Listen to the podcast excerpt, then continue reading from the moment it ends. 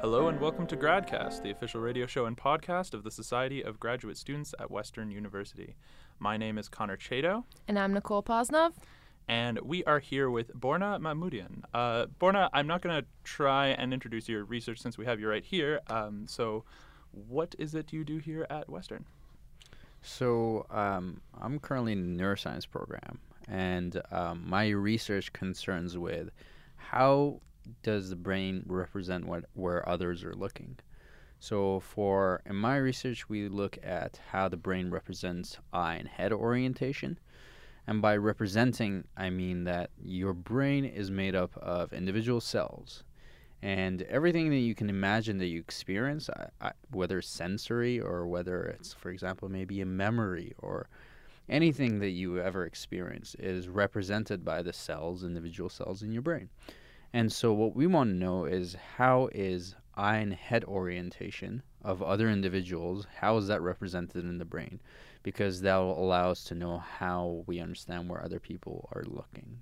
And that's very important for social communication in primates. And so you're saying how other people's gaze means to you what that means to you, right? So like whether your eyes or your head turns. Could you elaborate on that a little bit, or Yeah, absolutely. So that's like that's exactly what I mean. Yeah, well, I'm speaking uh, strictly about other people's gaze. So, for example, whether your head is directed at me or directed 45 degrees away from me, or your eyes are looking at me, or your eyes are looking 45 degrees away from me.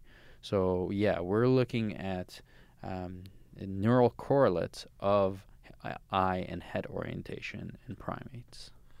Cool. And this is a pretty social based thing, I imagine. I imagine that less social animals maybe don't have this as much. Yeah, absolutely. Um, part of it has to do with what sensory domain uh, that animal, that species uses to explore the environment. For us primates, it's mostly the visual system, Right. and that's how we gather information about the environment. And so, therefore, the social communications uh, communication between individuals uh, is also done through that domain. And because uh, primates have a lot of their the anatomy of the face of, of primates is quite intricate, so it allows them for many different facial expressions to communicate different uh, intentions and emotions, right? So as you can imagine, um, this leads to, um, for example, the use of um, uh, eye contact, for example, to initiate um, a interaction, or looking away, for example, to breaking that interaction.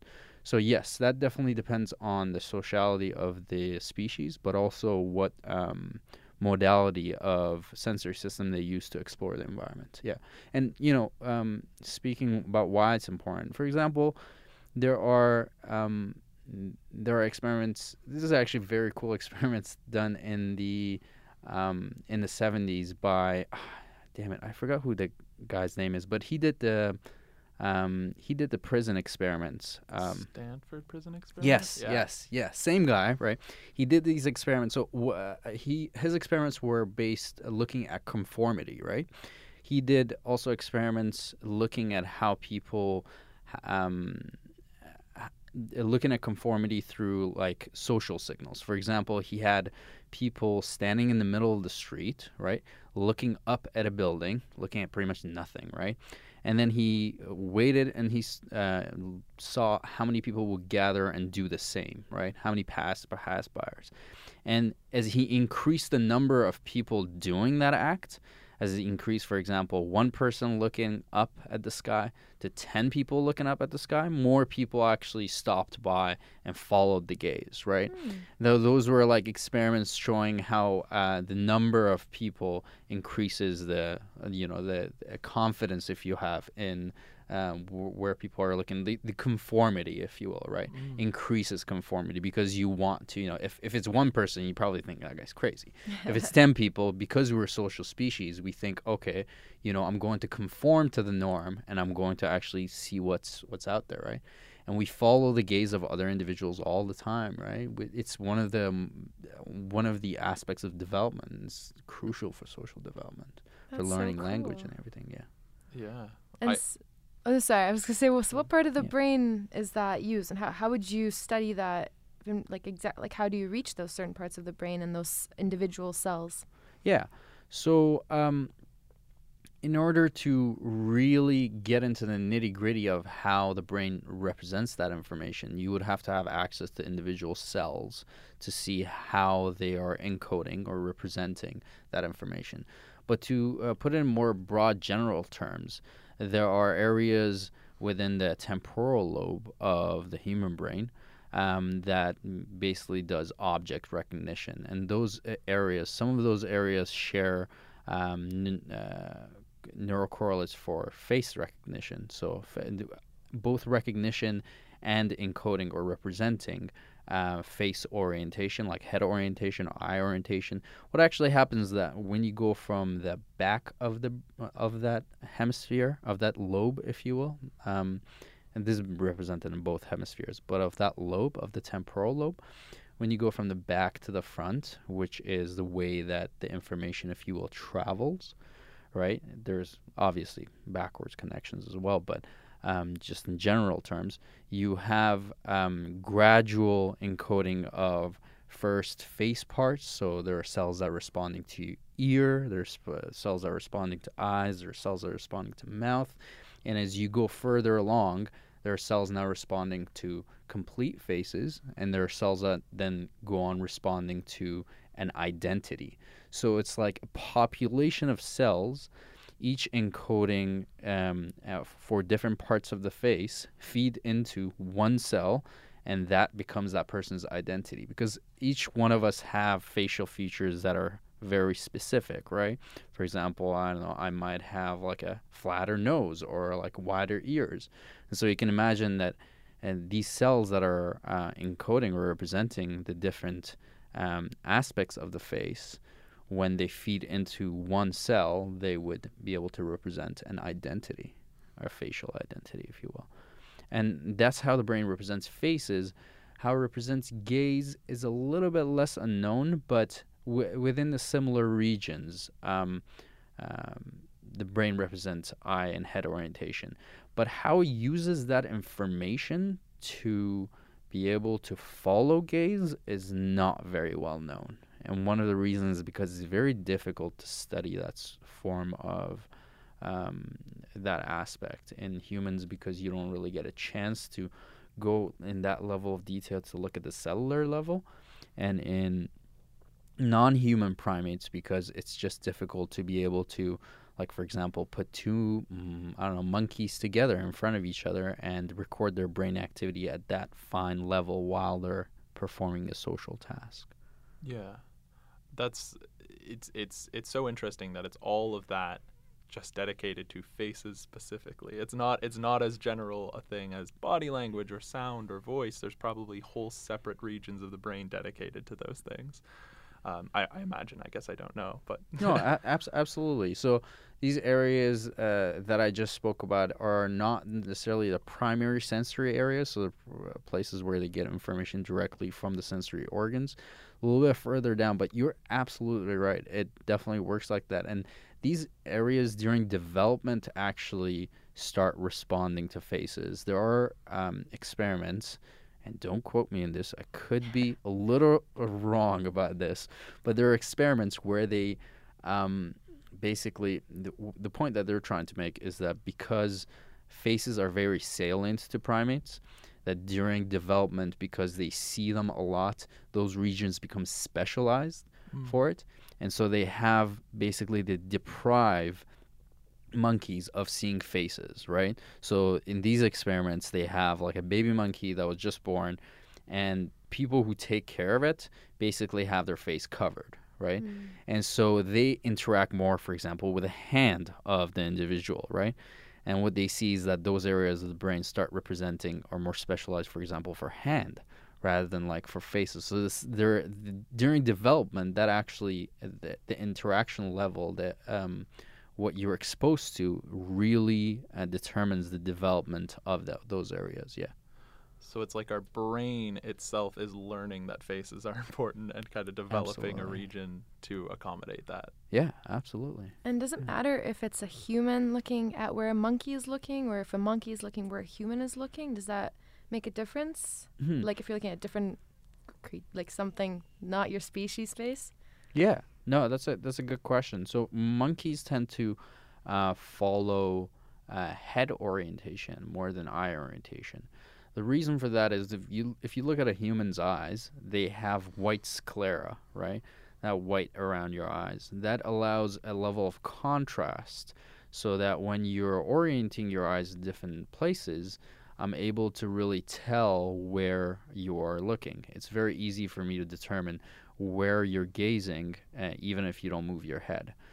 Because of that, we can communicate through eye orientation alone. But for monkeys, uh, that sclera is actually dark, so there is no contrast for you to be able to easily determine the eye orientation of the other individual.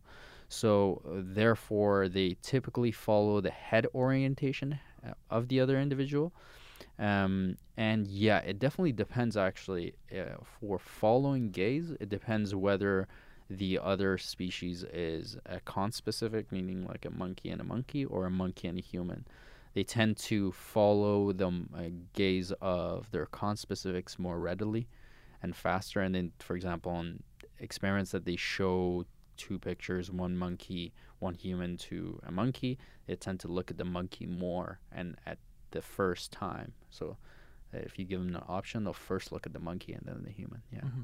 And that's different cells depending if you're looking at head moving or your eyes moving too. Is that different signals that you would be seeing as your results for that? Yeah, um, yeah. In in for example, the place I was talking about, the inferotemporal cortex, um, where the faces are represented. Yeah, exactly. You have eye uh, orientation selective cells as well as head orientation selective cells. Yeah. So you are working in the lab with uh, monkeys directly as part of your yes, as part yeah, of your work? yeah, Macaca mulatta, yeah, ma- rhesus macaques. yeah. So these are the these are the same monkeys that you've seen, for example, uh, uh, Thailand. For if you see p- people's pictures from their vacations and stuff, yeah. How Yeah. big did these monkeys get? Oh, um, oh, a meter tall, a meter and a half. That looks like about, that looks like about a meter. Yeah. yeah, they're like it, it really depends. It varies um, what from female and male, but I would say they go about um, six, seven kilos to about fifteen kilos. Oh, Sometimes wow. They're eighteen. yeah, they're not little. No, some of the big guys are massive. Yeah, they're quite massive. Cool. And so your lab work then, so your day to day actually in lab, Mm-hmm. getting this data involves kind of interacting and, and what are the what are the monkeys actually doing in, in Mhm. your lab to you know, Yeah, show data? So we basically train, for my experiment, I train the monkeys on a task in which they have to follow the gaze, head or eye orientation of an avatar monkey, like of a 3D model monkey. This is presented on the screen, and they have to follow the gaze of this avatar monkey to one of the four objects that we show on the screen. Um, and basically, what we're trying to do is we're trying to have a social cue that the monkey has to utilize in order to get a reward. And then we're contrasting this with a non-social cue, for example, an arrow, which the monkey, you know, doesn't know what an arrow is, right? It doesn't really mean anything to it, but over a course of time, it gets conditioned to know that if it's moving this way, if it's pointing this way, that means I have to uh, look at that object. If it's pointing the other way, I have to look at, for example, on the right. And, right. and what kind of reward would you give them when you're training them? It uh, tr- we try to keep the reward always in terms of the type of reward always the same because change is they don't like change. You know, if they like something, they like sticking to it. Yeah. Um, we typically give grape and apple juice, yeah, or just grape juice, yeah. nice. Yeah. Wish they're- we got they're that qui- kind of reward. they're quite quite a fan, yeah. Cool. So you're essentially watching TV with these monkeys, and you say your, your control is an arrow. Is that is that what you're saying? So Correct, It's, yeah. it's a non-monkey. Yeah, it's a non-social cue. Right, yeah, it's a non-monkey That's part of the yeah. That's part of the control. And then we also because one of the difficulties is that so in social neurophysiology is that you want to be recording from a monkey um, or uh, um, the animal while they're performing a social task, but it's very difficult to have, for example, a setup in which you have two animals interacting, both of them being stationary, for you to be able to uh, get data um, Mhm. record brain activity while they perform a task. Um, and to sort of uh, overcome this, if you will, what we tried doing was making these avatar model monkeys and presenting it to the monkey. And one question is, you know, how do you know whether this monkey really sees the avatar as a real monkey or at least responds to the cues the same? So we have like a variety of different uh, control, if you will, trials where um, we have the avatar monkey look randomly look at different areas of the screen or uh, random objects appear and he looks at one of the two Mhm. uh, at untrained locations. So the monkey has never seen the objects appear in those places. And um, we have the avatar looking at those and to see whether the arm subject actually follows the gaze to those objects or not. Yeah. Very cool. And so, so as what I understand is you're a Western alumni times 2.5 almost. Yeah. You have your Yeah. undergrad here, your master's here, doing your PhD. So, what's your favorite part about being in London, about Western in general? Hmm. What is my favorite part about being in London? Cheap rent for sure. Yeah. Yeah. it is one of the That is cheaper. It is one of the definitely- cheaper options. Yeah, Hard to exactly, yeah. believe, but Yeah. Yeah. Yeah, I no, I think Western has an excellent research program, excellent neuroscience research program. Uh, at least I can speak only for neuroscience, um, and I find that everybody is very accommodating with you know lending their expertise with you know trying to help each other out, whether it's on a PI, uh, uh, principal investigator to principal investigator level, or whether it's students helping out each other. Yeah, it's a great community. I think. Mm, Lucky to be here. Absolutely. Yeah, and and going through masters and undergrad also here at Western, did you find you swapped your field a whole lot? Were you neuroscience Hmm. the whole way through, or were you interested in a couple different things and, and landed landed on this? Actually, for me, I started um, taking. Uh, I, I I was interested in psychology at first in high school, and when I came here, I took psychology. This was way long ago because I took some time off school. I took psychology when it was used to be. Funny that you asked. It used to be taught by Jody Collum, and she used to teach a biopsych. It's I don't think it's any longer actually offered. She used hmm. to teach a biopsych. It was like one of the only courses where you could take psych with bio and no required science courses because I only took like physics and chemistry. I never even had a background in biology. Okay. And so after I came out of school, I, I was coming back. I took physiology as like literally as a mistake. I had no idea what the hell physiology was because I'd never taken biology, no clue. So I took it and I loved it. So then I sort of switched from no sciences from a BA to a BSc. And so Wow. I just kept going in that route and, you know, sort of turned, you know, went through the whole circle. And in my fourth year, I started taking a lot of psych neuroscience related courses. Um, so yeah, it, it definitely has been like a roller coaster.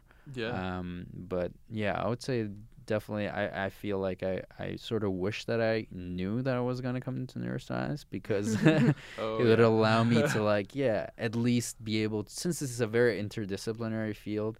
It's it you require to know not only the biology and whatnot, but also you know like mathematics and statistics helps a lot. Computer science helps Yeah. a lot and mm-hmm. whatnot. I think there's not a single grad student in the world who, who sits down and said, "Yeah, I absolutely know everything I need to know already." Yeah, no, absolutely, I, I think agree, that's a yeah. universal. Yeah, yeah. If you do, that's boring, right? That's- I mean, yeah, it's yeah, It's amazing, but also I don't believe you. yeah.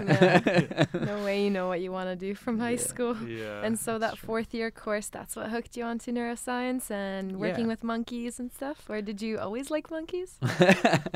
I don't. Yeah, I wouldn't say I pr- particularly had an affection for them, um, and I didn't really know actually that Western did any uh, primate research. But yeah, my fourth year course, and um, it was cellular and molecular neurophysiology.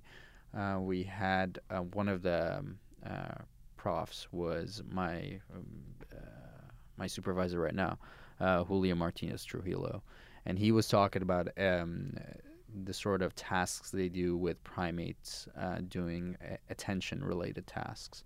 When they have to like basically uh, notice a change in a stimuli I mean, like for example a color or orientation change in a stimuli. And um, yeah it, it kind of blew my mind because um, because I just a didn't know that those sort of experiments were being done, and you know you could work with uh, uh, species that has such a high cognitive functioning ability. I definitely didn't know Western had monkeys. yeah, yeah.